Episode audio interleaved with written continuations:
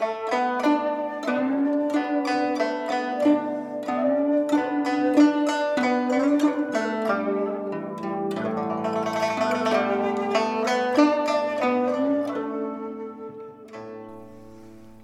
bạn tiếp tục theo dõi bộ truyện Đại Đường Nữ Pháp Y của tác giả Tụ Đường, người đọc Vy Miu. Phiên ngoại. Phiên ngoại 1. Năm Trinh Quán thứ 19.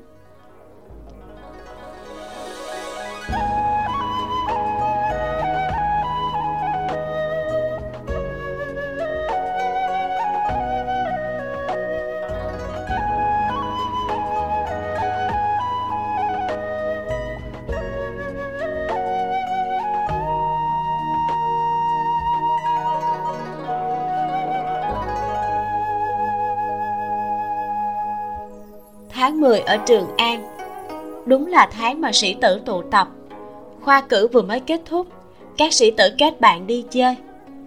Gần chùa Từ Ân ở Thành Nam có khu rừng phong và rừng hạnh khá lớn. Vào mùa này, phóng mắt nhìn cả vùng núi đều là đỏ rực hoặc vàng rực. Những cảnh đẹp này làm cho lòng người thấy bao la. Vì thế, vùng phụ cận quanh đây liền trở thành nơi yêu thích nhất để các sĩ tử dừng chân. Tiến sĩ tài hoa cao bác, nếu là tham gia khoa cử, nhất định có thể đoạt giải nhất. Tiến sĩ lại phú một đầu thơ đi. Một đám người tuổi so le không đồng đều nâng chén, sôi nổi kính rượu. Trong một đám sĩ tử khác tụ tập cách đó không xa, có một người khinh thường nói: Ngươi là ai chứ? Tan Tùy Viễn sao? Bất quá là kỹ lưu, còn dám mạnh miệng như vậy. Bọn ta xem thử người tự xử như thế nào. Những sĩ tử này cả đời đầu bạc, rất nhiều người chí hướng cao nhất cũng bất quá là có thể thi đậu đến tiến sĩ. Một đám học sinh của Thái Y Thự lại dám ở trước mặt bọn họ nói ra nhất cử trúng giải. Có thiếu niên 14-15 tuổi cả giận nói: Khinh tụng tiến sĩ, bọn họ xem thường chúng ta kìa. Lưu Thanh Tùng bò ra từ đống lá khô, nhìn sĩ tử nói năng lỗ mãn ở đối diện kia: Có ngon thì hãy xưng tên ra. Tại hạ đi không đổi tên, ngồi không đổi họ. Họ Trần, tên Huy, tự Minh Diệu. Lưu Thanh Tùng vỗ tay cười, nói: Thật tốt quá.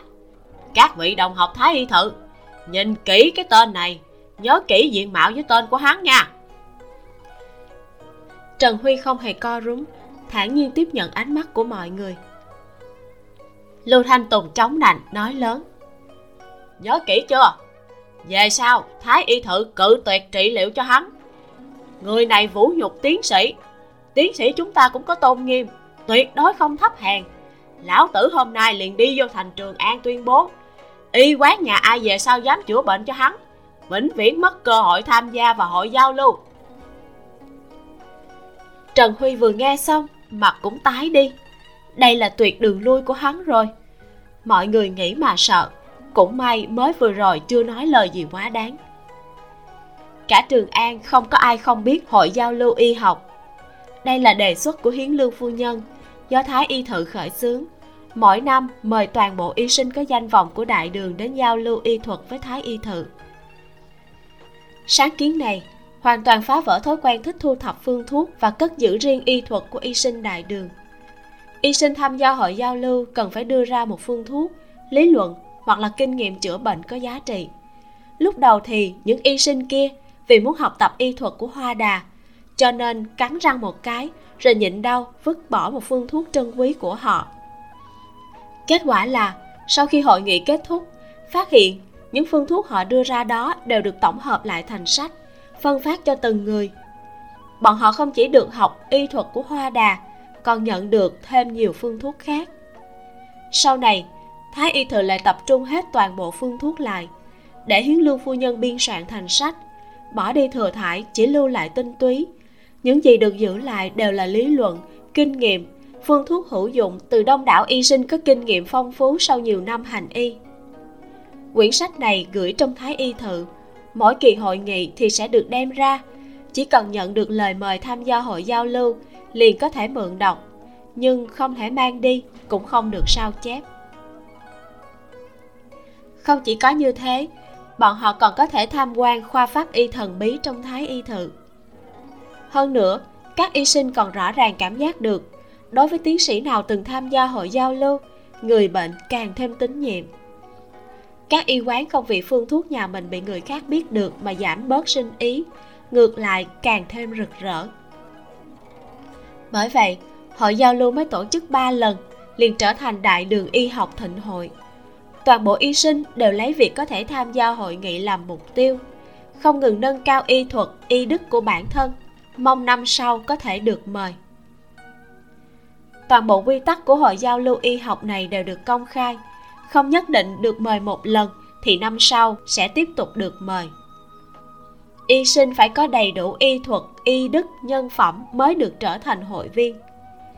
Thái Y Thự đem toàn bộ thành tựu, phương diện am hiểu trước đó của hội viên ghi chép xuống, dán đầy phố lớn ngõ nhỏ, cũng phân phát đến từng cơ sở hành y, thành thị, chân chính trở thành danh y khắp thiên hạ. Cho tới hiện giờ, Thái Y Thự tổng cộng phát xuống 8 văn kiện hội viên. 2 y lệnh của Thái Y Thự, Ngô Tu Hòa, Diễm Nhan, Lưu Thanh Tùng, 1 y sinh ở Trường An, 1 y sinh ở Hoài Nam, còn có Dược Thánh Tôn Tư Mạc. Tôn Tư Mạc là cao nhân ẩn cư thế ngoại, chưa bao giờ tham gia hội giao lưu y học, nhưng thanh danh bên ngoài của vị thần y này, Thái Y Thự thương nghị là để cho ông vị trí vĩnh cửu. Hơn nữa cũng phái người đi tìm ông khắp nơi để dâng thư mời. Khinh người quá đáng, lấy thế áp người, ta không phục. Ta không tin Đại Đường này không nói rõ lý lẽ. Sắc mặt Trần Huy biến thành màu đen. Cả một đời người, nào có ai không mắc bệnh một lần? Về sau hắn sinh bệnh thì làm sao đây? Lưu Thanh Tùng còn chưa mở miệng, liền có người nói: Đó là phân rõ phải trái, lý cũng là ở bên chúng ta, ai biểu ngươi nói năng lỗ mãng trước. Trần Huy cả giận nói: Ngươi nói hắn bác học, nếu tham gia khoa cử, đương nhiên nhất cử đoạt giải nhất. Vậy, đem hạ người đầu bạc cùng kinh chúng ta đặt chỗ nào? Nếu hôm nay hắn có thể làm ra được văn chương mà chúng ta khâm phục, Trần Minh Diệu ta hôm nay hướng hắn dập đầu thỉnh tội. Lưu Thanh Tùng nói: Văn bác cổ gì đó ta không có thích, không bằng ngâm một đầu thơ đi. Người nếu nói làm thơ không coi là tài, ta đây liền không còn lời gì để nói. Nếu không đầy bụng thi thư thì rất khó làm ra thơ khiến người kinh diễm, độ khó cũng không kém so với viết văn. Thêm nữa, để viết được một thiên văn chương thì ít nhất phải mấy canh giờ, cho nên mọi người đều cảm thấy làm thơ cũng không tồi. Trần Huy liền định ra đề mục, lấy người chung quanh hoặc cảnh trí để làm thơ. Lưu Thanh Tùng nhìn xung quanh, vừa lục lọi trong đầu coi có thơ từ gì về lá phong, chùa miếu hay không, thì nhìn thấy một hình bóng quen thuộc rủi ngựa đi đằng trước. Mọi người thấy Lưu Thanh Tùng nhìn chuyên chú, cũng theo ánh mắt của hắn mà nhìn qua.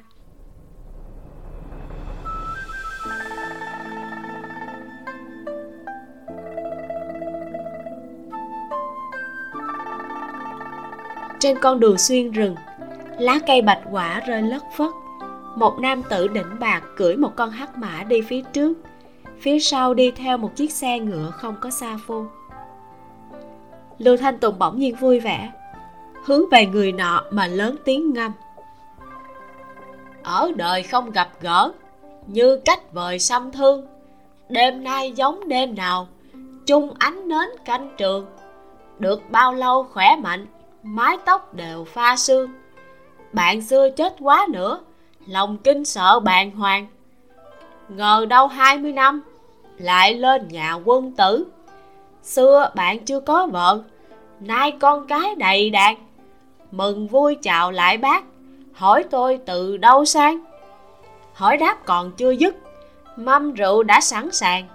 Rau xuân hái mưa tối, cơm thổi lẫn kê vàng. Chủ than khó gặp mặt, 10 chén cạn một hơi. 10 chén cũng không sai, cảm động tình xưa cũ. Mai núi sông cách trở, cùng mang mát việc đời. Chú thích: đây là bài thơ tặng Vệ Bác Sử Sĩ, tặng chàng ẩn sĩ họ Vệ của nhà thơ Đỗ Phủ, bản dịch thơ của Trần Trọng Sang. Bài thơ này một chút cũng không hoa lệ, nhưng khiêm tốn rõ ràng, cửu biệt gặp lại buồn vui đan xen, cảm khái sinh ly tử biệt, câu câu tả cảnh, lại câu câu trong thê lương hàm chứa chân tình. Khi vừa đọc xong, mọi người bị bài thơ này chấn động, nhưng sau khi phản ứng lại thì mới thấy bài thơ này cùng với người và khung cảnh hiện tại không có quan hệ gì. Người đang ruổi ngựa trên đường rừng bỗng nhiên dừng lại, quay đầu nhìn qua bên này. Lưu Thanh Tùng quăng chén rượu trong tay, nhấc bước chạy đi, vừa chạy vừa la: "Tố Đại Hiệp, đã lâu không thấy, uống một chén đi." Trần Huy ngạc nhiên hỏi: "Ơi, sao hắn lại chạy đi rồi? Đây đến tột cùng là ai thắng?" Người của Thái Y Thự thì thấy mãi cũng thành quen. Khi nói chuyện với Lưu Thanh Tùng, ngàn vạn lần không thể quá nghiêm túc, bởi vì người vĩnh viễn không thể nào đoán được trọng điểm của hắn là ở đâu. Lưu Thanh Tùng chạy tới trước mặt của Tô Phục, nhảy nhót nói: "Ngươi đã trở lại, Nhiễm Nhan nhớ ngươi muốn chết đó." Sắc mặt của Tô Phục khẽ dịu xuống. Tuy rằng trong lòng hắn biết lời này không phải là sự thật, nhưng nghe xong cảm giác cũng không tệ. Hắn và Lưu Thanh Tùng nói là quen thì rất ít nói chuyện, nói không quen thì tính thời gian nhận biết nhau cũng có 7-8 năm. Từ khi Tiêu Tụng đuổi bắt hắn, hai người cũng đã có giao tiếp. Trong đó có một lần, nếu như không phải Lưu Thanh Tùng quá không đáng tin cậy, làm chuyện tào lao, Tiêu Tụng nói không chừng đã thật sự tóm được hắn. Suy nghĩ một chút, Tô Phục xuống ngựa: "Tô Đại Hiệp, ngươi vẫn cứ lạnh lùng như vậy. Ngươi không biết đâu, mấy ngày ngươi không có ở đây, cuộc đời của ta buồn tẻ tới cỡ nào. Cửu Lan không có tình địch nào mạnh hết, hai người bọn họ sống chung quá thuận lợi rồi. Ta có chút không quen. Ngươi lần này trở về là tới gặp Diễm Nhan hả?" Lưu Thanh Tùng vừa nói chuyện vừa nhìn giáo giác vào trong xe. Tô Phục nói: "Ta đưa Hủy Tử về nhà." Lưu Thanh Tùng cười ha ha, gật mạnh đầu nói: "Không nghĩ tới ngươi cái khối băng này vậy mà cũng rất có tình thú. Chuyện tư bôn với công chúa như vậy mà cũng làm được. Nhà thánh thượng nhiều công chúa như vậy mà ngươi lại cướp ngay người chưa mọc hết răng. Phẩm vị thật là quá giống ta à." Tô Phục lạnh lùng nhìn hắn một cái. Lưu Thanh Tùng rụt rụt cổ, nhỏ giọng nói: "Không bát quái, không điên ma, không thành hoạt mà. Đây là bản tính con người. Cả Nhiễm Nhan cũng hỏi qua, huống chi là ta." Tô Phục hỏi: "Nàng từng hỏi qua sao?" Lưu Thanh Tùng sáng mắt lên, thầm nghĩ có cửa rồi, rồi vội vàng nói: "Đương nhiên, nàng biết ngươi đi, khóc lóc thảm thiết đó." Tô Phục không chút do dự lật tẩy hắn: "Nàng sẽ không khóc." "À đúng vậy, nàng ấy đổ máu không đổ lệ. Ngươi cũng biết, nàng ở trong tràng cung biến kia thiếu chút nữa là bị người chém chết rồi. Ta còn nghĩ ngươi như thế nào lại thấy chết mà không cứu, té ra là mang công chúa." Lưu Thanh Tùng cảm thấy hơi thở lạnh băng của Tô Phục, cho rằng hắn để ý chuyện bát quái, vội vàng sửa lời nói: "Mang theo công chúa ra xa nhà." Tô Phục là ngay hôm 15 tháng 8 đó, khi bách quan cùng mệnh phụ đều đang tham gia yến hội, mang Tấn Dương công chúa rời đi. Sau đó Lý Thế Dân sức đầu mẻ trán, nổi cơn giận lôi đình, làm chúng cung tỳ run sợ. Bọn họ không dám bẩm báo, dù sao làm mất công chúa cũng là tử tội. Bọn họ mới mạo hiểm thông đồng lời khai với nhau, chờ hỏa khí của Lý Thế Dân hơi dịu lại mới đi bẩm báo là không thấy công chúa. Đám người tự cho là thông minh này đương nhiên không có kết cục tốt, nhưng may mắn là để Tô Phục có thể nhẹ nhàng rời đi Trường An. Nàng... Tô Phục muốn hỏi gì đó, nhưng cuối cùng lại thôi. Nhìn cuộc sống của Nhiễm Nhan cùng Tiêu Tụng sau thành hôn, Tô Phục bỗng nhiên hiểu ra, an ổn mà Nhiễm Nhan theo đuổi không phải là cuộc sống an ổn, mà là một người có thể làm cho lòng nàng an ổn. Ở điểm này, Tô Phục biết mình kém Tiêu Tụng. Bởi vì Tiêu Tụng có thể cho nàng thứ nàng muốn, mà hắn thì chỉ có thể cho thứ mà hắn coi là tốt nhất. Lưu Y Thừa. Bên trong xe truyền ra một thanh âm suy yếu. Lưu Thanh Tùng ngẩn ra một chút. Tấn Dương công chúa. Tấn Dương công chúa nói, ngươi lên xe nói chuyện đi. Tô Phục nghe vậy liền đem xe ngựa ngừng lại một chút. Lưu Thanh Tùng bò lên trên xe, đi vào liền thấy một thiếu nữ dung mạo tuyệt mỹ. Chỉ là sắc mặt của nàng trắng bệch, mang một vẻ bệnh tật. Tấn Dương công chúa khẽ cười, nói, mời ngồi. Lưu Y Thừa, phụ hoàng của ta khỏe mạnh không?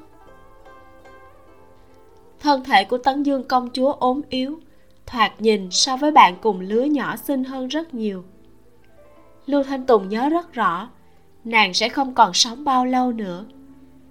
Trong lòng không khỏi thương hại. Dạ khỏe, có điều là thường xuyên nhớ tới điện hạ. Lần này điện hạ trở về, thánh thượng chắc sẽ rất là vui. Trên mặt Tấn Dương công chúa hiện lên ý cười, nhưng rất nhanh lại ảm đạm xuống. Ta tùy hứng làm cho phụ hoàng thương tâm. Hiện giờ sinh mệnh của ta sắp tàn, không biết ngày nào sẽ ra đi. Vốn dĩ ta định đi rồi, sẽ không trở về nữa. Nhưng ta thật sự rất nhớ phụ hoàng. Điện hạ đừng nói vậy. Điện hạ có thể trở về, thánh thượng vui hơn bất cứ ai. Lưu Thanh Tùng âm thầm thở dài. Tấn Dương công chúa cười chọc ghẹo. Mấy năm không gặp, Lưu Y Thừa trở nên đứng đắn rồi. Bây giờ không đi lừa gạt mấy tiểu nương tử khác nữa chứ. Trước kia, Tấn Dương công chúa sở dĩ ghét Lưu Thanh Tùng, lại thích Tô Phục và Nhiễm Nhan, đúng là vì nguyên nhân này. Lưu Thanh Tùng cười ha ha, chồm sát vào Tấn Dương công chúa, mang vẻ mặt bát quái nói, điện hạ cùng Tô đại hiệp là... Mấy năm nay, Tử Kỳ ca ca dẫn ta đi qua rất nhiều nơi, bên ngoài rất đẹp. Tấn Dương công chúa vẫn hoàn toàn là một tiểu nữ hài, căn bản không hiểu ý của Lưu Thanh Tùng. Rất nhiều người có chỉ số thông minh cao, EQ đều thấp. Tấn Dương công chúa cũng không phải là không hiểu đạo lý đối nhân xử thế, nhưng nàng là Lý Thế Dân nuôi lớn, ông không có vỡ lòng cho nàng những chuyện như vậy. Lưu Thanh Tùng kinh ngạc hỏi, Tô đại hiệp mang điện hạ đi ra ngoài chỉ để ngắm cảnh. Dựa theo tư duy của hắn mà suy nghĩ, chuyện này căn bản là không có khả năng, nhưng Tô Phục chính là người như vậy. Với y thuật của Tô Phục, đương nhiên biết Tấn Dương công chúa đã không còn bao nhiêu thời gian. Từ khi nàng ra đời, chưa từng rời hoàng cung nửa bước. Tấn Dương công chúa khát vọng thấy thế giới bên ngoài, nhưng Lý Thế Dân tuyệt đối sẽ không nỡ để nàng rời đi quá xa Trường An. Tô Phục là người trầm mặc ít lời, sẽ không miêu tả cho nàng cảnh sắc bên ngoài sinh động như thật, cho nên mới trực tiếp mang nàng đi cảm thụ một phen. Lưu Thanh Tùng nghĩ, chuyện này thật sự là chuyện Tô Phục có thể làm, không quan hệ gì tới phong nguyệt. Vậy sau khi điện hạ hồi cung thì sẽ không còn được gặp Tô đại hiệp nữa. Người không nhớ hắn sao? Lưu Thanh Tùng hiển nhiên không hài lòng với kết quả này, chuẩn bị vỡ lòng cho tiểu cô nương này. Hắn vừa dứt lời, sườn mặt xẹt qua một tia gió lạnh, phanh một tiếng, một thanh trường đao cắm trên vách thùng xe ngay sau lưng hắn. Chui đao theo xe ngựa lay động, gõ từng cái như có như không vào đầu của hắn. Trán Lưu Thanh Tùng toát mồ hôi lạnh. Một lát mới cười nói: Tô Đại Hiệp, ngươi vẫn tàn bạo như vậy. Bên ngoài, Tô Phục ngồi trên lưng ngựa, trong tay vẫn còn nắm vỏ đao. Đây là một ống tiêu dài, là cái hắn đã từng cho Nhiễm Nhan kia. Tấn Dương công chúa không biết những lời này của Lưu Thanh Tùng có cái gì không ổn, nên bị một đao vừa rồi làm hoảng sợ. Lưu Thanh Tùng biết Tô Phục mà giết người tuyệt đối sẽ không nương tay, cho hắn một cái cảnh cáo là đã rất khoan dung, bởi vậy không dám nói năng lung tung nữa, ngẹn một bụng bát quái, thống khổ che miệng lại. Không biết bao lâu, xe ngựa chậm rãi dừng lại. Lưu Thanh Tùng nhìn ra cửa sổ, phát hiện đã tới gần cổng Chu Tước, liền nói: Tô Đại Hiệp, ngươi hiện giờ đang bị truy nã, hay là để ta thay ngươi đưa công chúa vào trong cung nha. Tô Phục thuận tay dùng trường tiêu đẩy ra màn xe, nhìn Tấn Dương công chúa một cái. Tấn Dương công chúa gật đầu: Tử Kỳ ca ca, ta sẽ xin phụ hoàng không truy nã huynh nữa. Huynh còn có thể vào cung thăm ta không? Lưu Thanh Tùng tràn đầy hưng phấn, đôi tay che miệng, đôi mắt lóe sáng nhìn chằm chằm Tô Phục. Ánh mắt so với Tấn Dương công chúa còn chờ mong hơn. Hắn ngược sáng mà nhìn gần Tô Phục đang đứng đó, mới phát giác người nam nhân này thật sự là quá đẹp mắt. Hình dáng rõ ràng, ánh mắt thâm thúy, chòm râu ngắn ở hàm dưới cũng đẹp hơn nam nhân bình thường. Cho nên dù có mang bộ dáng mặt vô biểu tình, sợ là nữ nhân nhìn thêm một cái cũng sẽ luân hãm. Lưu Thanh Tùng âm thầm nghĩ, nếu như không phải Nhiễm Nhan kia đã sinh 3 đứa nhóc cho Cửu Lan, hắn cũng hoài nghi nàng không phải là nữ nhân. Nàng đối với tuyệt sắc mỹ nam như vậy mà cũng có sức miễn dịch, thì quá là không phù hợp với quy luật phát triển của nhân loại. Dù sao cũng phải chia tay. Tô Phục từ trong tay áo móc ra một cái bình nhỏ đưa tới trước mặt Tấn Dương công chúa. Nỗ lực sống sót. Hốc mắt của Tấn Dương công chúa hơi ướt, duỗi tay nhận lấy cái bình nhỏ, nặng nề gật đầu. Tô Phục gỡ xuống đao trên vách xe, buông màn xe. Tấn Dương công chúa vội vàng hỏi: Nếu như ta có thể sống tới 16 tuổi, huynh có đến gặp ta không? Ừ. Bên ngoài truyền vào một tiếng trả lời. Nước mắt Tấn Dương công chúa rơi xuống. Nàng khóc vô thanh vô tức, khuôn mặt nhỏ trắng nõn giống như hoa lê dính hạt mưa trong veo. Lưu Thanh Tùng lau lau khóe mắt, còn chồm về phía trước nói: Điện hạ hẳn là muốn hỏi, nếu sống đến 16 tuổi, hắn có thể cưới người làm vợ hay không? Tấn Dương công chúa ngẩn ra, vội vàng bò ra xe ngựa, đứng trên con đường lá khô bay bay, nhìn hai bên, đã sớm không còn bóng dáng của Tô Phục. Lưu Thanh Tùng đi theo xuống xe. Không sao, chờ đến lúc 16 tuổi, người lại hỏi hắn. Tấn Dương công chúa thở hổn hển, trút một viên thuốc từ cái chai Tô Phục đưa bỏ vào miệng. Lưu Thanh Tùng hơi lo lắng, nói một tiếng: Mạo phạm điện hạ. Rồi duỗi tay ôm nàng lên thả vào giường nệm trong xe.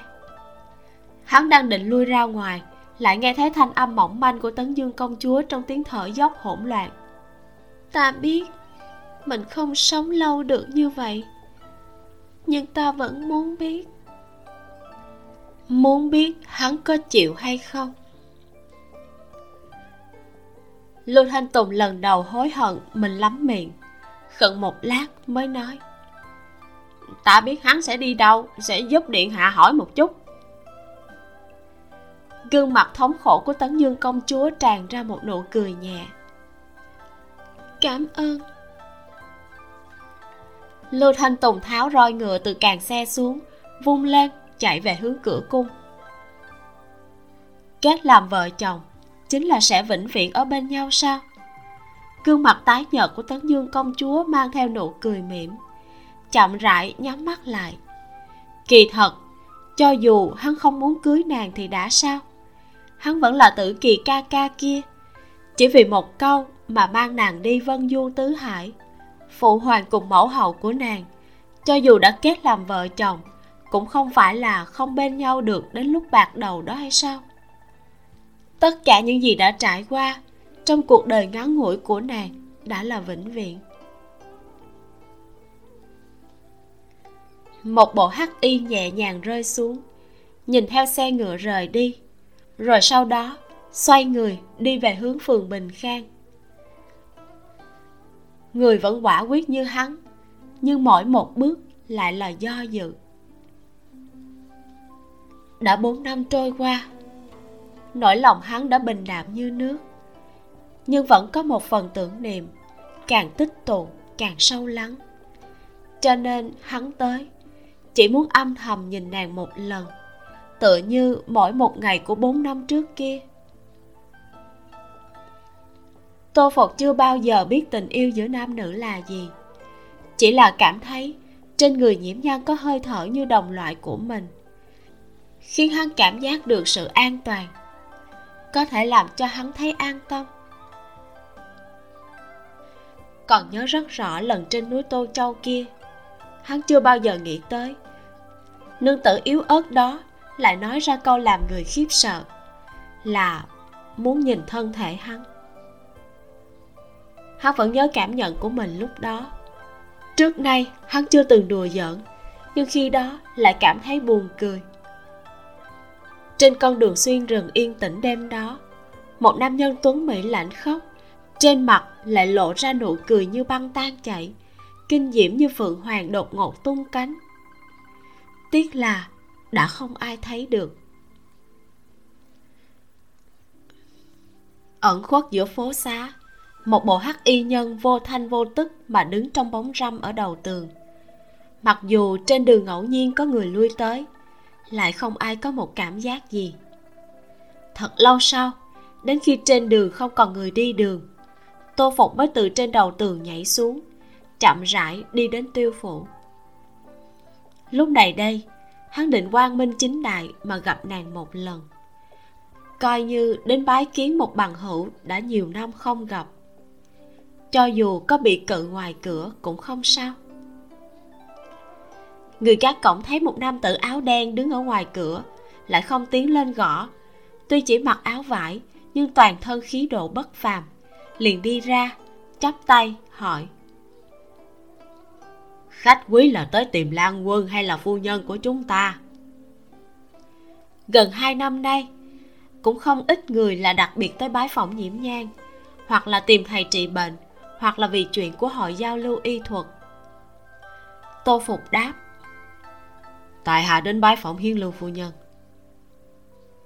Người gác cổng nói: "Không biết cao danh quý tánh của khách quý là gì, để ta dễ bẩm báo với phu nhân." Tô Phục trầm ngâm một chút, xoay người định rời đi. Hắn bỗng nhiên nhớ ra mình hiện tại vẫn mang thân phận bị truy nã, tới cửa bái phỏng như vậy có chút không ổn. Người gác cổng kỳ quái nhìn bóng dáng của hắn.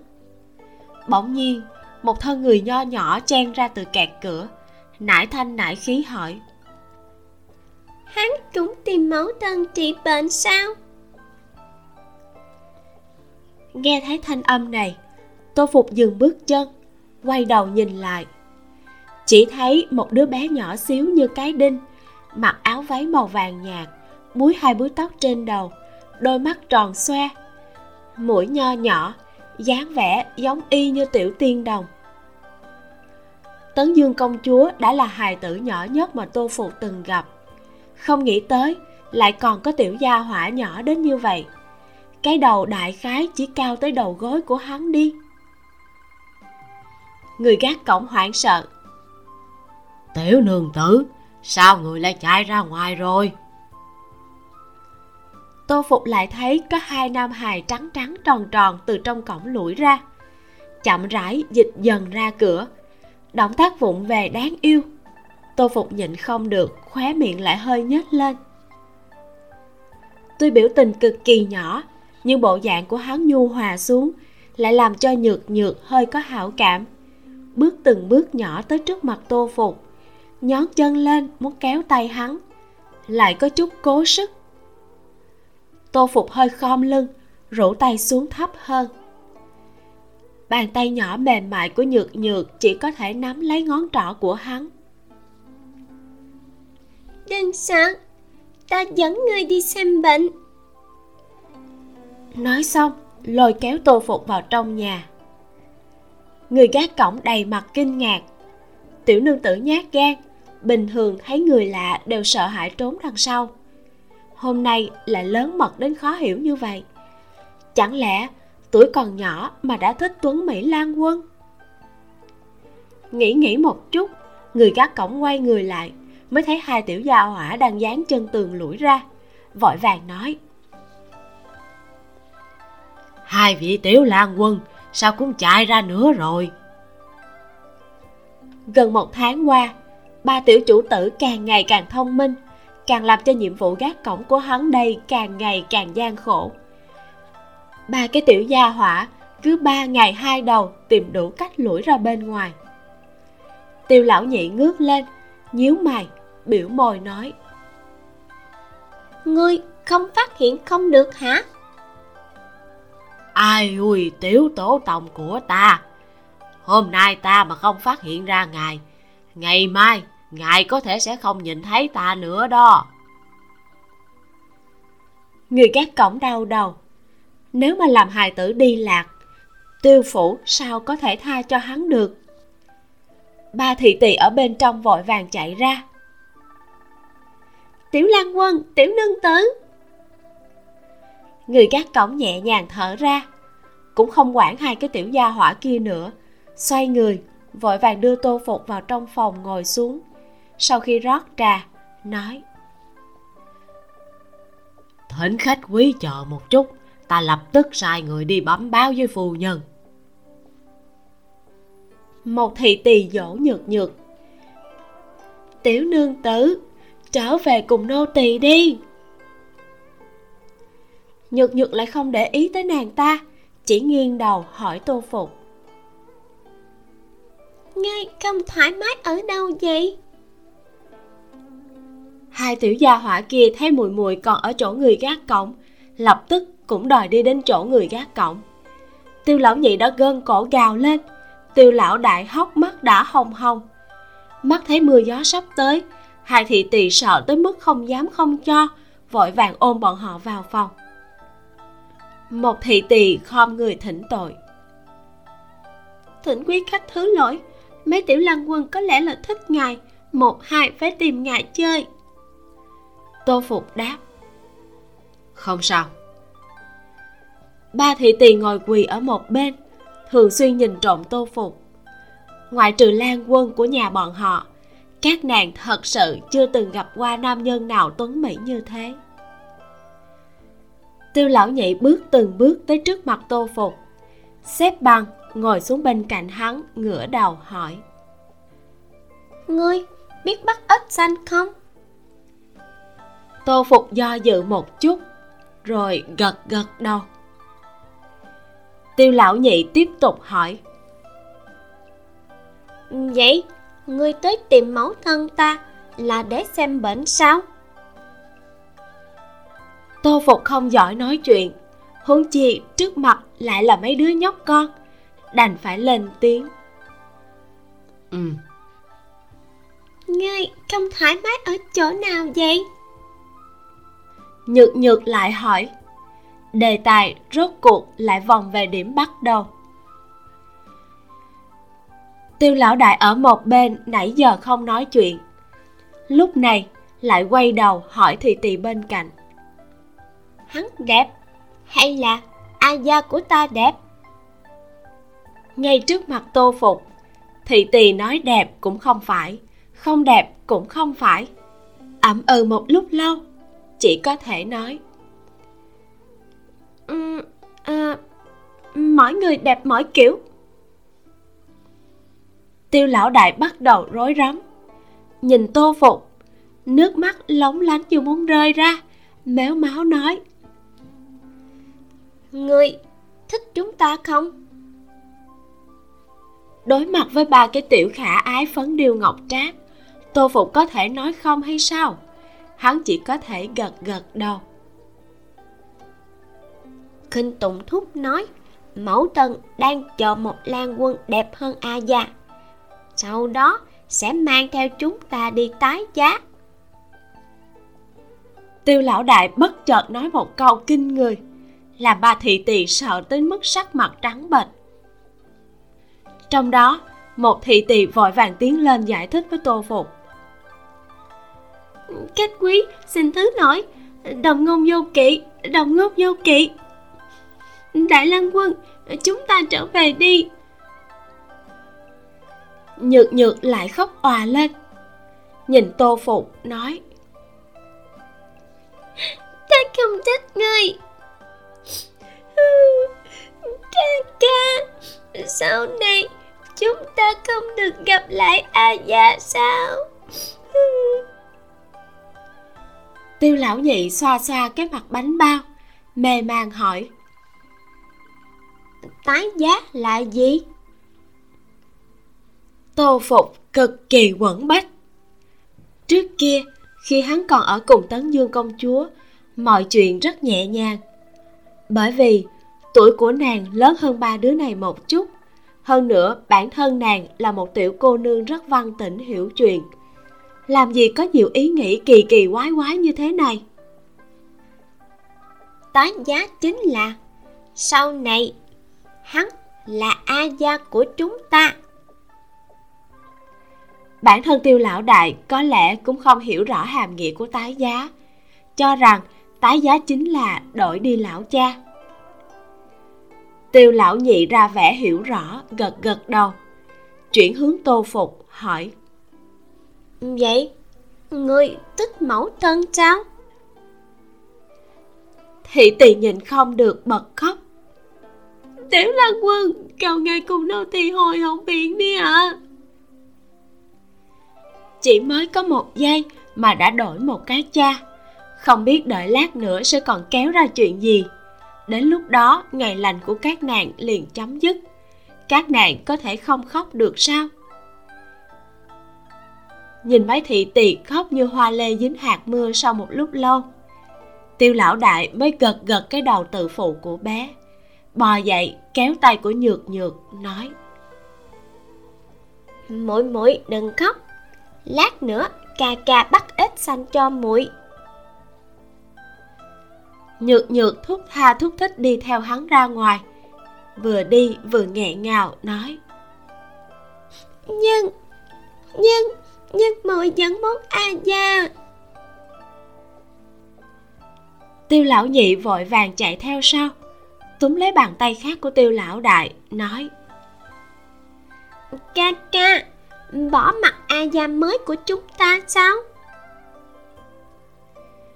Gương mặt hàng băng ngàn năm của Tô Phục đã tan vỡ, biểu tình vạn phần xuất sắc. Ba cái đứa này thật sự là hài tử sao? Tuổi còn nhỏ đã biết nhiều như vậy thì thôi đi, nhưng chúng toàn biết cái gì vậy? Ba đứa nhóc vừa làm ầm ĩ vừa chạy mất, trong phòng tức khắc mang vẻ an tĩnh dị thường. Tô Phục rũ mắt, nhìn chằm chằm nước trà đã không còn bốc hơi trước mặt, vươn tay bưng lên. Không biết đã bao lâu, hắn đã không còn ăn đồ qua tay người khác nữa, không uống nước của người khác đưa nữa. Lúc đầu chỉ là vì cẩn thận, sợ bản thân có một ngày bị qua cầu rút ván, cho tới bây giờ đã biến thành một thói quen vô thức. Hắn buộc chính mình nhấp một ngụm. Bỗng nhiên lỗ tai hơi động, nghe thấy tiếng bước chân quen thuộc kia. Tay bưng chén hơi rung lên, nước vẩy ra vài giọt. Bước chân kia quá quen thuộc. Trước kia hắn mỗi ngày đều dựa bên ngoài bờ tường Tiêu phủ, muốn nghe thấy một lần mới có thể an tâm. tiếng bước chân dừng bên ngoài. Tô dược sư. Thanh âm thanh lạnh vẫn như trước kia. Tô Phục bỗng nhiên cảm thấy chỗ trống trong lòng mình tràn đầy. Rời đi mấy năm nay, thứ phảng phất bị thiếu đi chính là ba chữ mà nàng nhẹ giọng gọi ra này. Ngược sáng, Tô Phục nhìn thấy một phụ nhân thành thục mỹ lệ. Nàng càng động lòng người hơn so với trước kia. Biểu tình trên mặt vẫn không phong phú, nhưng khi nàng cười nhẹ, vẫn có thể trêu chọc được tiếng lòng của hắn. Tô Phục đứng dậy, hơi chắp tay. Hiến Lưu phu nhân.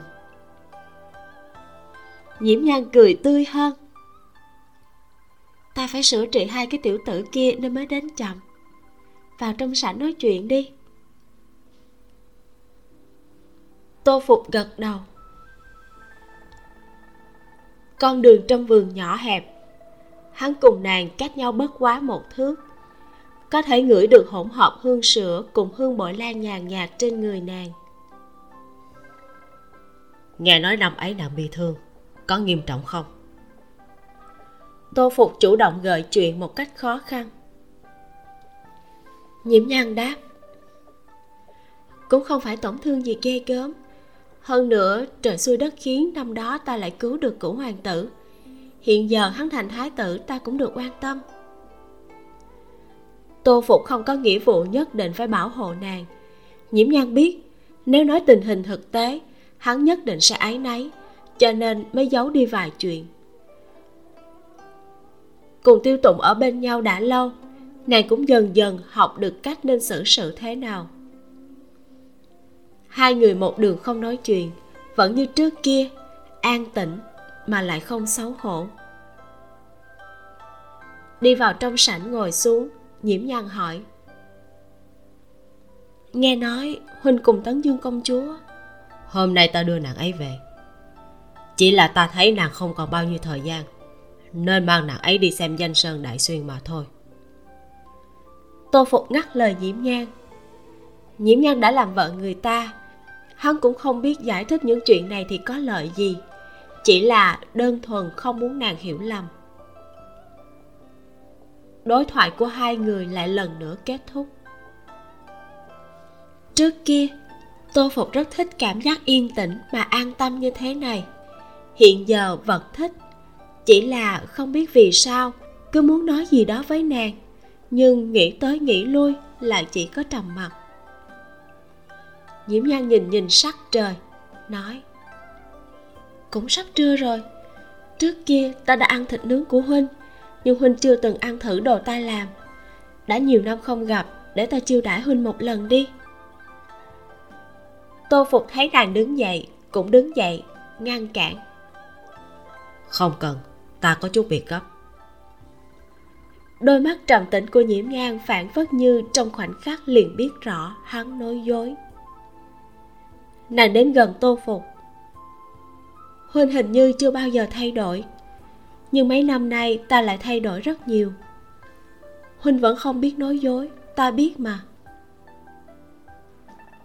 Tô Phục nhìn chằm chằm gương mặt gần trong gang tấc. Trừ một lần tới gần như thế này trong ảnh Mai Am ở Tô Châu, đã không còn lần nào khác. Hắn cảm thấy tim mình đập như sóng, oanh oanh đến nỗi trong đầu trống rỗng. Khó khăn lắm hắn mới kéo được thần hồn của mình trở về. Ngay sau đó trên eo lại có thêm một đôi tay.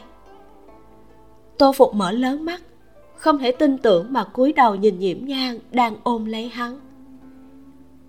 Hơi chần chờ một chút, rồi cũng vươn đôi tay khẽ rung ra, nhẹ nhàng đặt lên lưng nàng. Đây là một cái ôm không chút ái muội, thời gian cũng không dài, chỉ rất nhẹ nhàng, tự nhiên, phảng phất như chỉ là bạn cũ rất nhiều năm không gặp, đến khi gặp lại thì ôm nhau một cái. Cảm ơn nàng, A Nhan. Thanh âm của Tô Phục khàn khàn, rất êm tai. Giờ khắc này, hắn cảm thấy mình đã viên mãn. Nàng vẫn ở chỗ này, vẫn là Nhiễm Thập Thất kia. Hắn cũng đã hiểu rõ bản thân cùng Nhiễm Nhan không chỉ có hơi thở tương tự nhau, cả thứ muốn truy tìm cũng tương tự nhau. Nơi tâm an này là chốn ngô hương. Có điều Tô Phục chưa bao giờ hiểu được lòng mình, mà Nhiễm Nhan thì đã có mục tiêu rõ ràng mà thôi.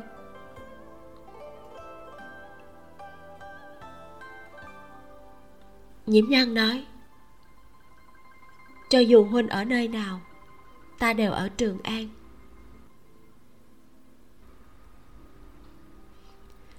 Hốc mắt của Nhiễm Nhan hơi cay, nhưng lại mỉm cười với Tô Phục. Đây là hứa hẹn và ước định giữa bằng hữu với nhau. Tô Phục hiểu được, trong lòng một nửa trống rỗng, một nửa tràn đầy.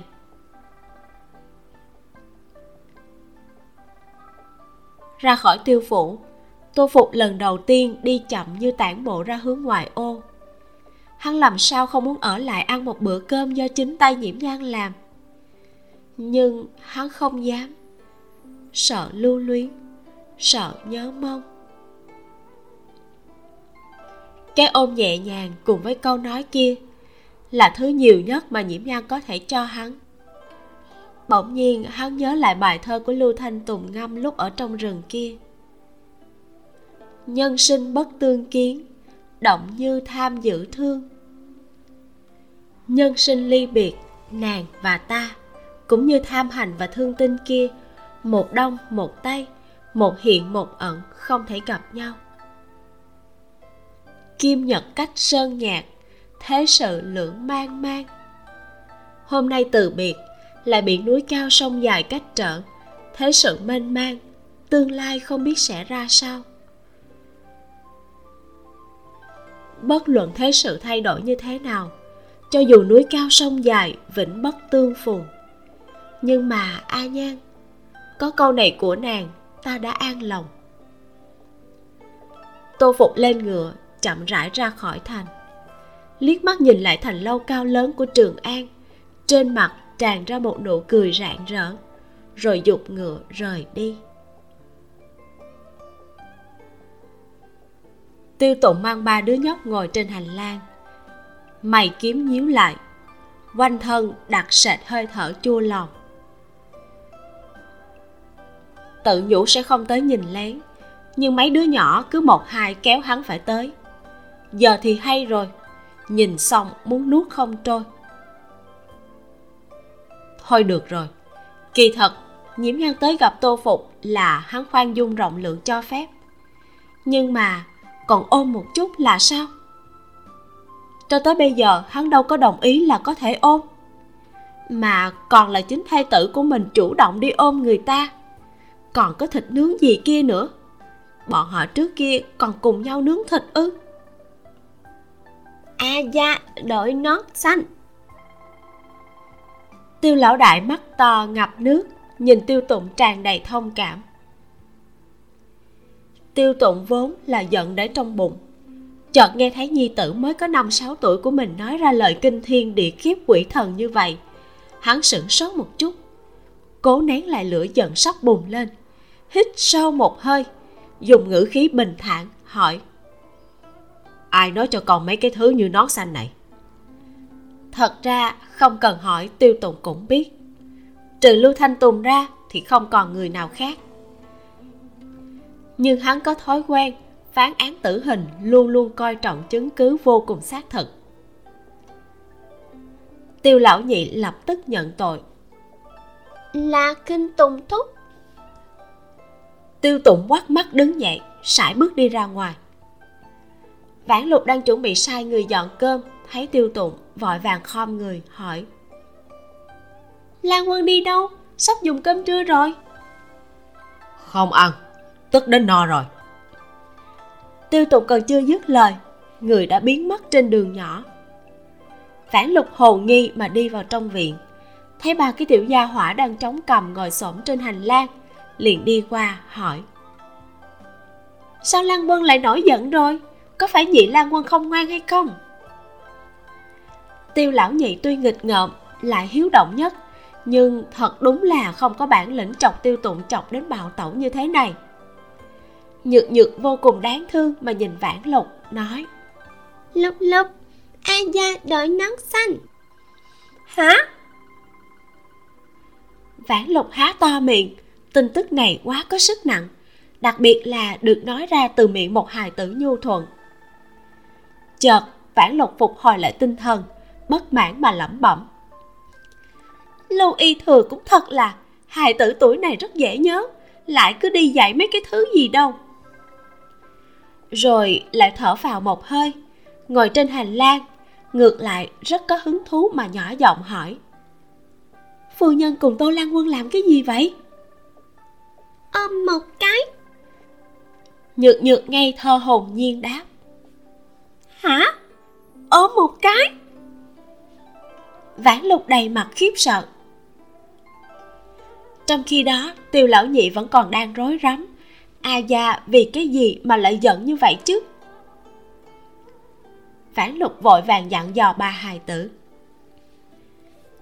Chuyện này nhất định không thể nói ra, biết không? Ngàn vạn lần không thể nói cho tổ mẫu và tổ phụ, bằng không các người sẽ không gặp được mẫu thân nữa đó. Nhược Nhược gật đầu như con gà mổ thóc, nước mắt như muốn rơi ra. Vãn Lục nhẹ nhàng sờ sờ đầu nhỏ của ba đứa, coi như an ủi: Ngoan. Vãn Lục, em thấy Lan Quân ở đâu không? Nhiễm Nhan từ phòng bếp bước ra. Tuy rằng trong nhà có nhiều tôi tớ, nhưng nàng vẫn quen tự mình xuống bếp nấu ăn cho phu quân và bọn nhỏ. Vãn Lục còn chưa trả lời, Tiêu lão đại liền nói: A da, đi tiệm Mỹ Lan Quân kia đánh nhau rồi. Cái gì? Nhiễm Nhan ngẩn ra, lập tức phân phó: Vãn Lục, em trông chừng hài tử cho tốt, ta đi ra ngoài một chút.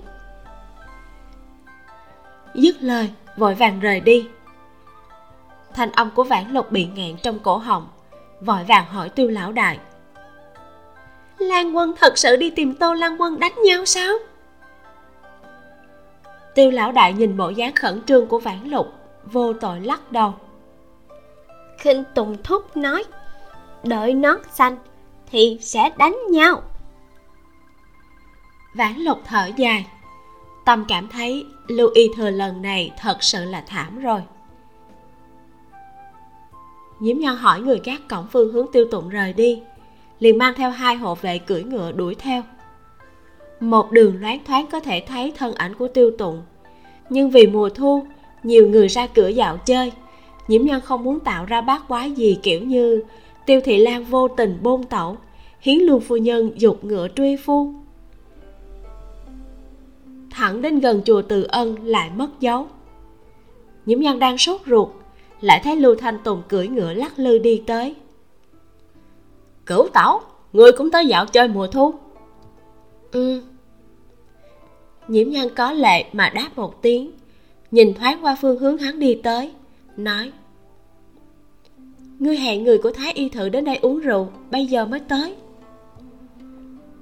Không phải, sáng nay ta gặp được Tô Đại Hiệp đưa Tấn Dương công chúa trở về, ta liền giúp hắn đưa công chúa lại vào trong cung. Lưu Thanh Tùng xuống ngựa: Ta trở về nhìn một cái xem mọi người tan chưa. Thuận tiện cọ tùy viếng một bữa cơm. Nhiễm Nhan nhíu mày: Bản thân hắn còn cần cọ cơm, ngươi sao lại tới cọ cơm của hắn? Phu nhân nhà ta dạy dỗ rất tốt, có thể tiết kiệm được thì tiết kiệm. Lưu Thanh Tùng mang vẻ mặt đau khổ bất đắc dĩ nói. Nhắc tới tan thần, Nhiễm Nhan vừa nhìn quanh tìm tung tích của Tiêu Tùng, vừa thuận miệng hỏi: Hắn vẫn còn chưa theo nương tử của Đỗ Gia? Lưu Thanh Tùng nghe Nhiễm Nhan nói, lập tức quét đầy một mặt chua xót, cười ha ha, nói: Ha ha ha, Cửu tẩu, ngươi dùng cái chữ theo này rất tốt. Sau khi Lý Thị cùng Đỗ Thị lui hôn, nương tử Đỗ Thị liền có chút điên khùng. Nhưng mà, ngươi có cảm thấy vị nương tử kia cũng là xuyên tới hay không? Trên thế giới này có nhiều chuyện ly kỳ như vậy sao? Nhiễm Nhan không tin. Lưu Thanh Tùng nói, cái này mà còn tính là ly kỳ sao? Đại Đường là thời đại chạm tay là bỏng tới cỡ nào, không trung đã sớm như cái sàn rồi, lọt qua bao nhiêu cũng không có kỳ quái. Nhưng mà ta thấy hành vi tác phong của vị nương tử này thật sự là không giống như phái hào phóng của chúng ta. Không phải tan thần thì không gả, chuyện này còn không tính là hào phóng sao? Nhiễm Nhan cảm thấy cái này mà còn không tính là hào phóng, vậy cái gì mới gọi là hào phóng đây? Ngươi có biết nàng vì sao không phải tan thần không gả hay không? Nhiễm Nhan lắc đầu. Lưu Thanh Tùng dừng ngựa, nói, ta nói cho ngươi biết, cô nương kia nói, bởi vì tan thần nhìn thấy mặt của nàng ta. Ta suy nghĩ, hoặc là bị chuyện từ hôn kia đã kích cho tới điên rồi, hoặc là nàng ta là người xuyên qua. Ta dùng logic mà phân tích, khả năng thứ hai còn lớn hơn. Logic của ngươi sao? Nhiễm Nhan liếc hắn một cái. Không phải Nhiễm Nhan khinh thường hắn, mà là hắn trước nay chưa hề nghĩ chuyện gì theo logic cả. Lưu Thanh Tùng cười tủm tỉm, nói, nếu có hứng thú, ta có thể phân tích một chút cho ngươi nghe. Không có hứng thú. Nhiễm Nhan biết dù mình nói thật, Lưu Thanh Tùng vẫn sẽ không nhịn được. Quả nhiên, nàng vừa dứt lời liền nghe Lưu Thanh Tùng tiếp tục nói, vị Đỗ nương tử kia vốn dĩ rất là đanh đá, bị từ hôn chỉ có thể làm ra hai chuyện, không phải nâng đao đi chém đứt kiển thì là nâng đao đi chém đứt kiển. Cho nên mới nói, nếu như nàng ta là bị đả kích cho đến điên rồi, thì thanh danh một đời của Lưu Thanh Tụng ta để ở đâu? Chân tướng chỉ có một mà thôi. Thanh âm của Lưu Thanh Tùng đột nhiên nghẹn lại. Nhìn xa xa chừng 3 trường, Tiêu Tụng đang đứng dựa trên thân cây, bên môi mang một nụ cười nguy hiểm. Cửu tẩu, ta bỗng nhiên nhớ ra, phu nhân nhà ta kêu ta đi đỡ đẻ. Lưu Thanh Tùng lưu loát xoay người lên ngựa, đang chuẩn bị chạy trốn, phía sau truyền đến thanh âm chậm rì rì của Tiêu Tụng. Thoát được hôm nay, ngày mai thoát được hay sao? Nhiễm Nhan thầm nghĩ, không phải tìm Tô Phục để đánh nhau sao? Nhìn thế nào cũng giống như là đang tìm Lưu Thanh Tùng tính sổ. Lưu Thanh Tùng chậm rì rì leo xuống ngựa. Cửu Lan, ta trên có nhạc phụ nhạc mẫu, dưới có hài nhi chưa sinh ra, lưu ta một cái mệnh để ta nhìn nhi tử tương lai một lần đi. Tiêu Tụng nhăn mày, lạnh lùng nói, ngươi đã dạy cho nhi tử của ta mấy cái thứ tào lao gì? Lưu Thanh Tùng nghĩ cũng không cần nghĩ mà nói luôn, ngươi nói là ngày nào? Nói xong, thấy sắc mặt của Tiêu Tụng càng đen, lập tức nói, ngày nào ta cũng không dạy bọn chúng lung tung. Ta quyết định không sửa trị ngươi. Trên mặt Tiêu Tụng bỗng nhiên nở ra một nụ cười ôn hòa. Lưu Thanh Tùng nhìn đến cả người phát lạnh, nửa điểm cũng không có cảm giác vui sướng khi được giải thoát. Tiêu Tụng nói tiếp, mà ta hứng thú với chuyện dạy dỗ hài tử sắp sinh của ngươi hơn. Lấy hiểu biết của Lưu Thanh Tùng đối với Tiêu Tụng, lời này tuyệt đối không nói giỡn. Tiêu Tụng nói, phu nhân hồi phủ. Nhiễm Nhan thấy sắc mặt của Tiêu Tụng không tốt lắm, nghĩ sơ sơ liền hiểu ra hắn đây tất nhiên là đã nghe lén cuộc nói chuyện của nàng và Tô Phục. Thầm nghĩ, Tô Phục khẳng định đã sớm biết, nếu không cũng sẽ không đi gấp như vậy. Giữa nàng cùng Tô Phục cho dù bằng phẳng, nàng lại không thể bởi vậy mà coi là đương nhiên. Dù gì với tính tình của Tiêu Tụng, có thể nhường nhịn đến mức này đã là rất khó. Nhiễm Nhan đuổi theo Tiêu Tụng, cầm tay hắn, Phu quân, chàng ghen hả? Tiêu Tụng cảm nhận lòng bàn tay mềm mại, không tự chủ được mà cầm ngược lại. À Nhan, nếu có kiếp sau, nàng cũng không được để ta một mình. Đời này còn chưa hết, chàng đã nghĩ tới kiếp sau rồi. Bởi vì ta sợ trong lòng nàng đem kiếp sau của mình hứa cho người khác. Tiêu Tụng nhìn về phía Nhiễm Nhan. Lá rơi xào xạc.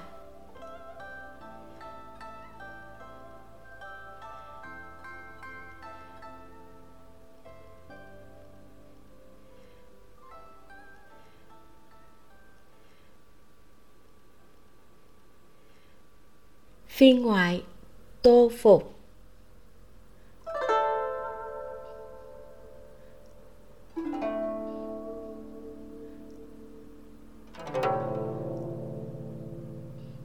Một ngày tuyết rơi. Trong nhà truyền ra tiếng tiêu văng vẳng. Ta nằm trên nóc nhà, nhìn từng bông tuyết rơi lả tả từ bầu trời đêm. Tiếng tiêu nhẹ nhàng, ổn định mà ấm áp, mang một tình cảm nhàn nhạt, như ánh đèn le lói trong đêm dài, làm ta nhớ tới đêm thất tịch đó bên bờ Bình Giang ở Tô Châu. Trong đám người xô đẩy lôi kéo hỗn loạn, nàng hoảng hốt túm lấy ống tay áo của ta. Ta nhận ra nàng chính là vị nương tử mà ta gặp gỡ trong con hẻm ở Tô Châu ngày mưa đó, cũng là người mà ta bắt cóc vào lần đào thoát trong rừng sâu kia. Thời khắc mà nàng bắt lấy ống tay áo của ta, không biết vì sao ta lại sinh ra tâm tư muốn bảo hộ, ôm nàng vào lòng. Cảm giác mềm mại ôn nhu rất khó quên, rất khó tưởng tượng nương tử này lại có thần kinh và ánh mắt kiên cường. Mùi bội lan thoang thoảng, thậm chí ta lúc đó còn có một suy nghĩ hoang đường: nếu có thể cưới nàng làm thê tử, đời này hẳn sẽ không còn gì tiếc nuối. Có điều đêm nay ta có nhiệm vụ phải hoàn thành, mà đôi tay đã thấm đẫm máu tươi này của ta, đôi tay trước giờ chỉ biết giết người, thật sự có thể cho nàng một cuộc sống bình an sao? Tiếng tiêu trong phòng như mưa phùn mênh mang, âm điệu dần cao lên, sau vài nhịp lại trầm xuống. Dòng người trong chợ đêm nườm nượp đổ về một phía, chỉ để lại một bờ đê vắng lặng, tiếng mưa lất phất, một mảnh yên tĩnh. Khi quay lại bờ sông lần nữa, người cũng đã tan hết. Ta có chút hối hận, nàng đã thấy ta giết người. Ta không có ý niệm giết nàng diệt khẩu, nhưng lúc đó đáng lẽ ta nên thu liễm sát khí lại một chút. Ta lại quên mất. Ta biết đã dọa tới nàng, nàng chắc là đã thời khắc khắc đề phòng ta rồi. Sau đó gặp lại trong ảnh Mai Am, ta cho rằng ta cuối cùng coi như là đã thoát khỏi trói buộc, cho nên ta cho phép bản thân bước từng bước nhỏ tới gần nàng. Ta cho rằng ta và nàng gặp nhau nhiều lần như vậy, hẳn là ông trời cũng có chút ủng hộ ta. Sau đó ta mới biết được ta, một người rơi vào trong bùn lầy, chỉ có thể trầm luân, vĩnh viễn không thể nào thoát khỏi trói buộc.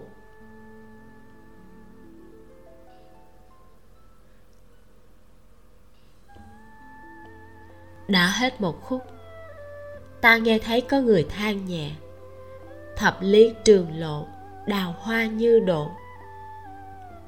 Nàng nói: phu quân mà muội muốn, không phải vì muội mà làm tất cả mọi thứ, muội chỉ cần hắn luôn ở đó mà thôi. Nàng nói, nàng đã chọn được một người thích hợp. Ta biết, khúc tiêu này là lời chia ly nàng dành cho ta. Trong khoảnh khắc đó, ta cảm thấy trong thân thể có thứ gì đó vỡ nát, tan biến đi, như những bông tuyết đang rơi lả tả đầy trời kia, không hề phát ra chút âm thanh nào. Ta đi theo nàng cả một đoạn đường, cho đến khi về lại trong viện. Nhưng có lẽ nàng không nhận ra. Nhặt lấy trường tiêu mà nàng để lại trên đất, ta thấy nàng quay người lại, nhìn ta, nở nụ cười. Trước đó, ta chưa bao giờ thấy nàng cười như vậy, cũng không hề biết nụ cười đó có thể đẹp đến kinh tâm động phách tới mức này. Mà ta, từ lần đầu tiên gặp nàng, đã lún sâu trong vũng lầy. Lúc này, ta không có tư cách giành lấy nó. Ta dùng toàn bộ sức lực và nhẫn nại của cả đời này, dùng một giọng điệu bình thường nhất để nói với nàng: chúc mừng nàng tìm được người thương. A Nhan, chỉ cần nhìn thấy nàng hạnh phúc, bất luận hạnh phúc đó có phải là ta cho hay không, đều tốt cả. A Nhan, chúc mừng nàng tìm được người thương. Phía ngoài, Tiêu Cửu, tự bạch của Tiêu Tụng.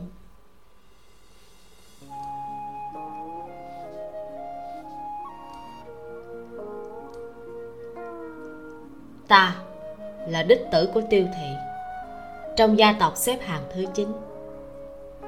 Từ khi ta bắt đầu có ký ức, ta vẫn luôn đi theo vị tổ mẫu đầy cơ trí, mắt lạnh mà nhìn mấy trò biểu diễn đủ thứ màu sắc trong nội trạch. Những thứ đó hoặc là vì lòng tham, hoặc là vì sinh tồn mà làm lộ rõ hết tất cả sự xấu xa ác độc của lòng người.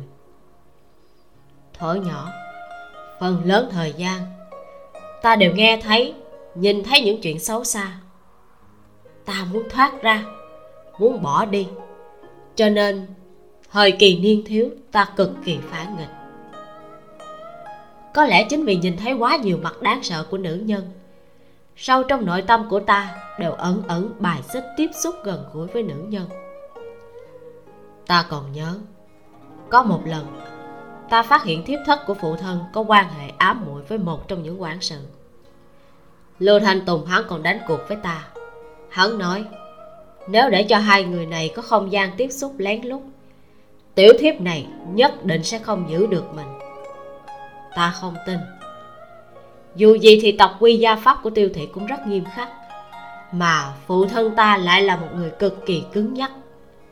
Tiểu thiếp kia dù có thích người khác cũng không dám hồng hạnh xuất tường. Sau đó, ta thiết kế một bối cảnh, sau khi hai người này bất tri bất giác rơi vào đó. Quả đúng như lời của Lưu Thanh Tùng, ta tận mắt nhìn thấy một màn xuân cung sống. Sau đó phụ thân phát hiện ra chuyện này, trong cơn giận đã giết luôn tiểu thiếp kia. Còn ta thì bị lôi vào từ đường ăn gia pháp. Ta hận ông ấy, chỉ vì một tiện tì mà động thủ đối với nhi tử thân sinh của mình. Nhưng mà càng đau, đầu óc ta lại càng thanh tĩnh, cho nên ta cười nhạo ông ấy.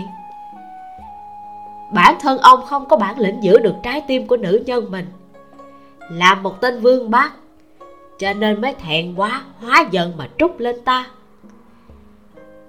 Bởi vì như vậy thì mới có thể tìm lại chút thể diện. Ông ấy giận còn dữ dội hơn, hạ thủ càng lúc càng nặng. Cả đời của ông ấy ngay thẳng, nhưng trong chuyện này ta khinh thường ông ấy. Chính vì chuyện lần đó, quan hệ phụ tử giữa chúng ta đã nháo đến mức không muốn nhìn mặt nhau. Thời gian đó ta cũng là tâm tính thiếu niên, ghi hận ông ấy vì một thiếp thất mà động thủ với ta, lại coi thường ông ấy đã dùng phương pháp đó để trút giận. Cho nên dù mang một thân thương tích nằm liệt, ta vẫn nhiều lần làm ông ấy giận đến thất khiếu bốc khói. Cuối cùng ông ấy giận quá, thương tích của ta còn chưa lành, đã đem ta quăng lên chiến trường làm một binh tốt. Ta biết ông ấy là xúc động muốn hạ giận, làm như vậy phần lớn là để thỏa cơn giận nhất thời. Nhưng ta vẫn không có cách nào tha thứ, cũng không muốn một đời của mình bị một người như vậy an bài cho. Cho nên ở trong quân, ta dùng cả tính mạng của mình để nỗ lực. Theo thời gian, trên chiến trường ta giết càng lúc càng nhiều người, lòng của ta càng lúc càng an tĩnh. Ta biết tổ mẫu và mẫu thân vẫn luôn phái người âm thầm chiếu cố ta, nhưng dù sao cũng là núi cao hoàng đế xa, ta là một tên lính quèn, vẫn phải ăn không biết bao nhiêu đau khổ. Ta từng bước đi lên. Khi đến được chức võ hiệu úy lục phẩm, tiền đồ dần rạng rõ. Lúc này trong nhà ép ta thành thân, hôn sự cũng đã sớm định ra. Ta chán ghét mấy nữ nhân đấu đá đến người chết ta sống trong nội trạch kia, nhưng xuất thân đã chú định là ta không thể lựa chọn theo ý mình. Huống hồ đã chậm trễ người ta đến 18 tuổi, cũng nên chịu trách nhiệm. Ai ngờ lần này về Trường An lại không thể quay lại biên quan nữa. Chuyện không ngờ chính là tân nương lại chết đi ngay trên đường nghênh thú về nhà chồng. Chuyện này kinh động đến Đại Lý Tự, nhưng tra đến tra đi vẫn không có kết quả. Ta và Đỗ nương tử đó vẫn chưa gặp mặt lần nào, lại còn chưa bái đường, khỏi nói đến chuyện có tình cảm gì đó. Nhưng dù sao cũng coi như một nửa thê tử của ta, sao có thể nhịn được việc nàng chết đi ngay dưới mí mắt của ta. Sau đó ta lưu lại Trường An, xin được chức quan trong hình bộ.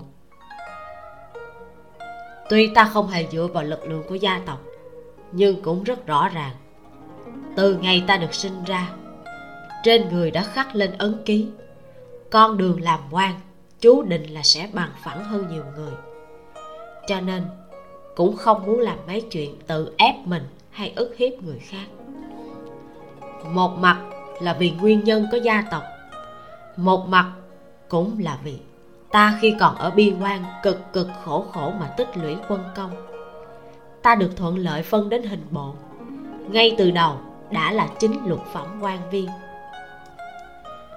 Cũng không ngờ là ta đích xác lại có chút thiên phú phá án, nhưng đáng tiếc lúc đầu có lẽ là kinh nghiệm phá án chưa đủ, thêm việc hung thủ gây án xóa sạch dấu vết, ta tốn hết 2-3 năm cũng không thể tìm ra một mảy may dấu vết gì. Nhờ phá được nhiều vụ án, quan vị của ta càng lúc càng cao, cũng vì vậy mà chứng kiến được càng nhiều những thứ xấu xa nơi quan trường. Lúc này ta mới hiểu ra, thì ra ta bất quá là nhảy từ núi lửa nhảy vào luyện ngục. Muốn rút lui ư? Từ thời khắc mà ta bước chân vào chốn quan trường, trên thân đã gánh vác trách nhiệm gia tộc. Tiêu thị chúng ta trước giờ không có nam nhân hèn nhát như vậy. Trong tập học ở Lan Lăng treo tranh vẽ của những người địa vị cao qua các đời Tiêu thị, bọn họ không ai là không quyền khuynh triều giả.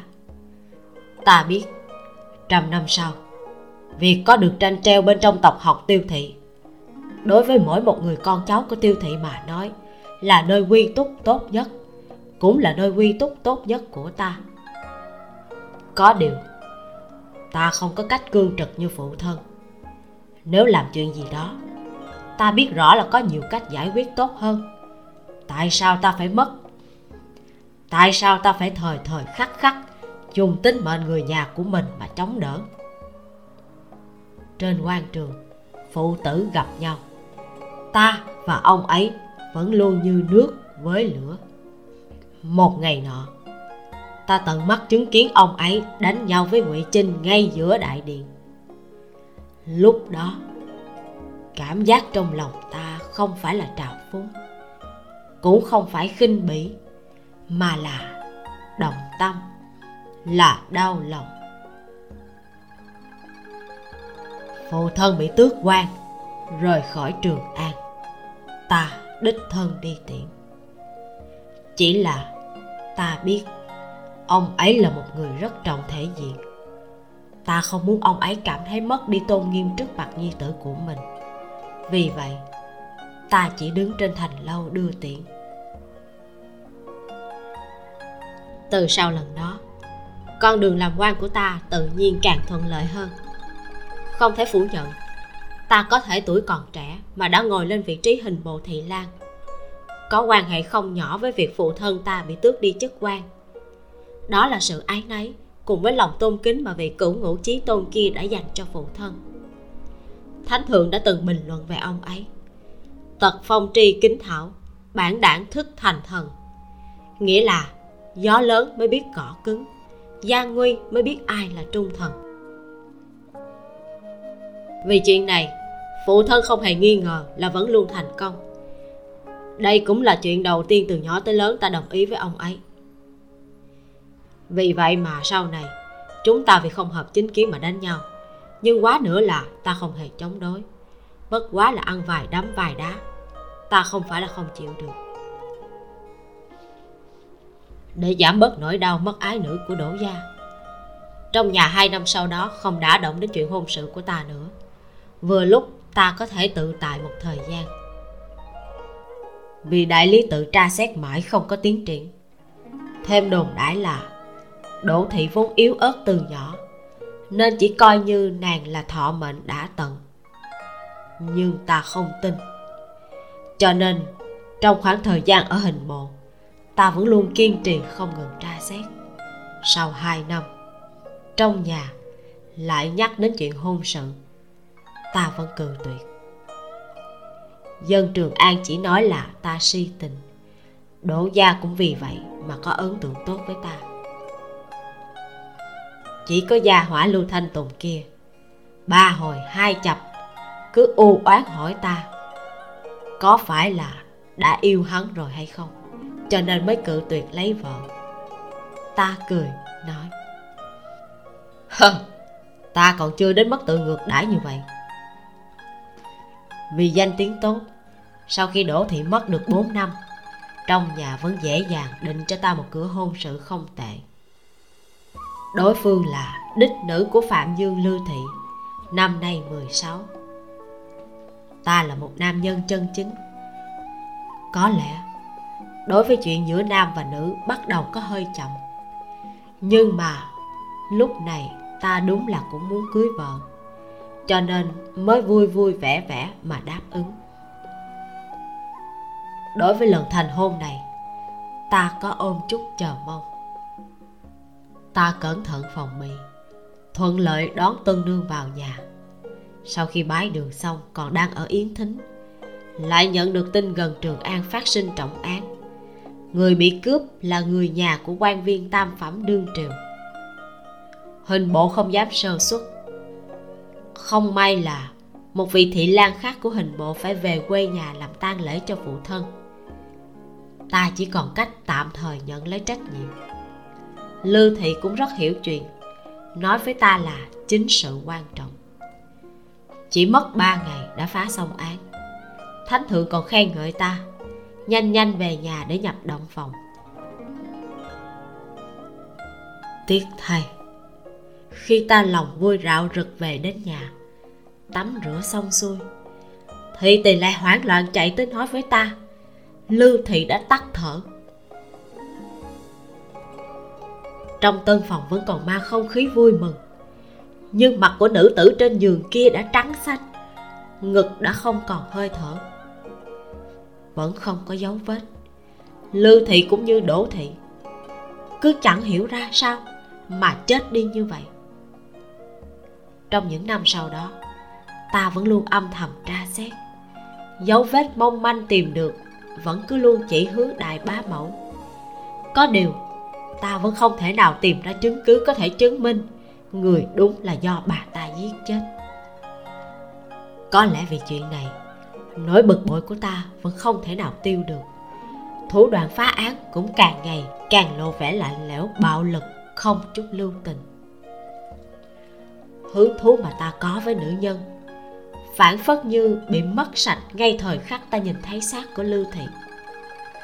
Ta cho rằng vì không thể bảo hộ được bọn họ, ta căn bản không đáng có được thân và tâm của họ. Cũng vào lúc này, ta cũng nhìn rõ được bộ mặt thật của nữ tử Trường An. Bọn họ trước đó lúc nào cũng tỏ ra rất ái mộ ta, nhưng dù sao cũng không ái mộ đến mức không cần mạng. Ai cũng sợ bị ta khắc chết. Đối với những nữ nhân như vậy, ta cũng không muốn đụng tới. Thật ra thì cũng có vài người không sợ chết mà tới nói muốn đề thân. Đáng tiếc, không phải dưa vẹo thì là táo nứt. Có lần mẫu thân nổi giận lôi đình, làm bọn họ không dám bén mảng nữa. Nhưng ta cũng không hiếm lạ nữa. Trong 4 năm này, có người nói trong vòng 5 trượng xung quanh ta, sợ là một con muỗi cái cũng không sống được. Nhưng ta coi chuyện này như là chuyện cười. Thẳng cho đến khi ta đến Tô Châu đuổi bắt Tô Tử Kiệt, mới gặp được nữ tử đầu tiên khơi dậy hứng thú của ta. Ta chắc chắn lúc ấy Tô Tử Kỳ đang ở trong chiếc xe ngựa đó. Ta thậm chí còn định không màng sống chết của người bên trong xe mà tóm lấy hắn. Nhưng nữ tử bị bắt cóc kia, giọng nói lại bình tĩnh như vậy, không hề có một tia sợ sệt. Người ta mang theo đa phần cũng đã tán thân dưới kiếm của Tô Tử Kỳ, không thể nắm chắc sẽ tóm được hắn, còn có khả năng thiệt hại, nên ta quyết định bỏ qua. Ta đoán ra thân phận của nàng, tìm cách đến tra xét, muốn biết nàng rốt cuộc là bị bắt cóc hay là đồng bọn của Tô Tử Kỳ. Ngày đó Tô Châu có mưa, nàng là nữ tử đầu tiên đến gần ta nhất trong những năm gần đây. Ta không thể phủ nhận dung mạo của Thập Thất Nương rất thu hút ta, nhưng càng tiếp xúc với nàng, ta càng phát hiện tính cách của nàng còn thú vị hơn. Tuy rằng ta rất ít tiếp xúc với nữ nhân, nhưng không có nghĩa là ta không hiểu. Ngược lại, ta nhìn thấy còn rõ ràng hơn đại đa số nam nhân. Nàng là đích nữ của Nhiễm Thị, cũng coi như là xuất thân thế gia, nhưng trên người lại không hề có chút kiều khí của nữ tử thế gia. Ánh mắt lại lộ vẻ cứng cỏi bướng bỉnh. Ta lại cảm nhận được sự thành thật của nàng. Ta biết Nhiễm Thập Lan nhận ra ta, cho nên cố ý xuất hiện khi hắn có mặt, muốn nhìn thử vị nương tử này sau khi biết ta là Trường An quỷ kiến sầu xong thì có bị dọa sợ đến hoa dung thất sắc như những người khác hay không. Có điều khi ta gặp lại nàng lần nữa, ánh mắt của nàng vẫn cứng cỏi như cũ, mặt vẫn không chút cảm xúc. Nhưng ta lại cảm thấy dáng vẻ ấy của nàng lại thật sự đẹp đến kỳ lạ. Phảng phất như ta có làm gì cũng không đủ để cho nàng thay đổi sắc mặt, nhưng những gì nàng làm đều làm cho ta cực kỳ chấn kinh. Khi ta nhìn thấy nàng thành thạo giải phẫu tử thi, ta thật sự đã bị bản lĩnh của nàng thuyết phục. Càng nghe nhiều về nàng, hứng thú về nàng càng lúc càng gia tăng. Những ngày ở Tô Châu, ta luôn tìm mọi cơ hội để gặp mặt nàng. Nhưng ngày vui luôn ngắn ngủi, ta không thể không quay về Trường An để báo cáo. Khi ta đã được hưởng thụ qua những giờ phút vui vẻ với Thập Thất Nương, lúc quay lại cuộc sống trước đây có chút khó thích ứng. Hầu như ngày nào ta cũng nghĩ tới nàng, không khỏi muốn biết nàng đang làm gì. Vì vậy ta phái người đi Tô Châu, cứ cách một đoạn thời gian lại truyền cho ta một ít tin tức. Nói ra thì cũng thật kỳ quái, rõ ràng chỉ có duyên gặp mặt vài lần, nhưng sau khi chia tay, tình cảm của ta nơi này đã trở thành luyến mộ. Phần luyến mộ này làm ta quyết định, bất chấp thân phận ra sao, khó khăn như thế nào, cũng phải cưới được nàng. Phản phất như chờ lâu đến 10 năm, ta cuối cùng cũng đã tìm được cơ hội đích thân chạy đến Tô Châu lần nữa. Khi đến Tô Châu, ta đè nén lòng kích động, cẩn thận gột rửa hết cả người bụi bặm, thay đổi vài lần y phục, muốn nàng nhìn thấy dáng vẻ tốt nhất của ta. Rất nhiều nữ nhân mê luyến vẻ ngoài của ta. Ta hy vọng nàng cũng có thể sinh ra được nửa điểm ưa thích.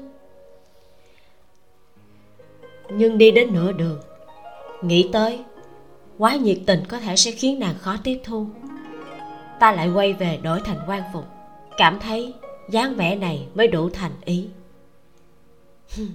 Nhưng mà sự thật vẫn luôn khó chấp nhận. Sau đó ta mới phát hiện ra Tô Tử Kỳ đã tới sớm hơn ta một bước mà đứng bên cạnh nàng. Trong tích tắc đó, lòng ta trải qua vô số tình cảm rối loạn. Trong đầu ta nghĩ ra vô số cách ứng đối, bất luận về mặt tình cảm hay công việc, ta đều nên tóm lấy Tô Phục. Nhưng khi ta nhìn thấy một tia khẩn cầu trong đôi mắt nàng, ta chỉ biết quay lưng rời đi, vì sợ nàng thương tâm, vì sợ nàng do đó mà hận ta. Trước giờ ta chưa từng tỏ thiện ý với bất kỳ nữ tử nào. Sau đó thỉnh giáo Lưu Thanh Tùng được vài cách, nhưng vẫn cảm thấy lần nào cũng thất bại. Tình cảm của Thập Thất Nương có lẽ rất hàm súc. Cho dù ta có thể ẩn ẩn cảm thấy trong lòng nàng có tình cảm dành cho Tô Phục, nhưng nàng vẫn luôn không hề biểu lộ thần sắc ái mộ ra với hắn. Mà sau vài lần tiếp xúc tìm hiểu, ta cho rằng nàng không phải là dạng người uyển chuyển. Có lẽ có gì đó làm cho nàng chần chờ. Điều này làm cho ta thấy được hy vọng. Vì vậy mà càng cố gắng tìm cơ hội ở gần nàng hơn. Đè xuống cảm giác ghen tuông, đứng trên lập trường của một người ngoài cuộc để quan sát. Tình cảm mà Tô Tử Kỳ dành cho nàng là tình cảm của một quân tử, quang minh lỗi lạc. Về điểm này ta không bằng hắn. Lúc đầu tình ý mà ta dành cho A Nhan hoàn toàn tương phản với Tô Tử Kỳ. Tình cảm của ta là tình cảm của kẻ tiểu nhân. Ta thích nàng nên muốn kéo nàng đồng sinh cộng tử. Dù chuyện gì xảy ra, ta cũng quyết không buông tay. Nhưng ngay thời khắc nàng đáp ứng gả làm thê tử của ta kia, ta biết bản thân mình không muốn đồng sinh cộng tử với nàng nữa. Ta muốn vì nàng mà sống sót, cũng có thể vì nàng mà chết. Kết hôn nhiều năm như vậy, ta đã thôi, không nói những lời đường mật nổi da gà như khi theo đuổi nàng nữa. Vì ta đã đem toàn bộ tình cảm của mình du nhập từng chút một vào trong sinh hoạt. Không phải tình cảm phai nhạt đi, mà là đã quá sâu sắc. Ta tin rằng nàng có thể hiểu được ta, A Nhan.